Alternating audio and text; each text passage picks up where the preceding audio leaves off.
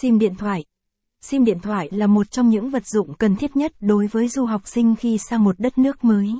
SIM điện thoại sẽ giúp du học sinh liên lạc với gia đình, bạn bè và người thân ở Việt Nam hoặc các nước khác, cũng như giúp du học sinh kết nối với bạn bè mới tại đất nước du học.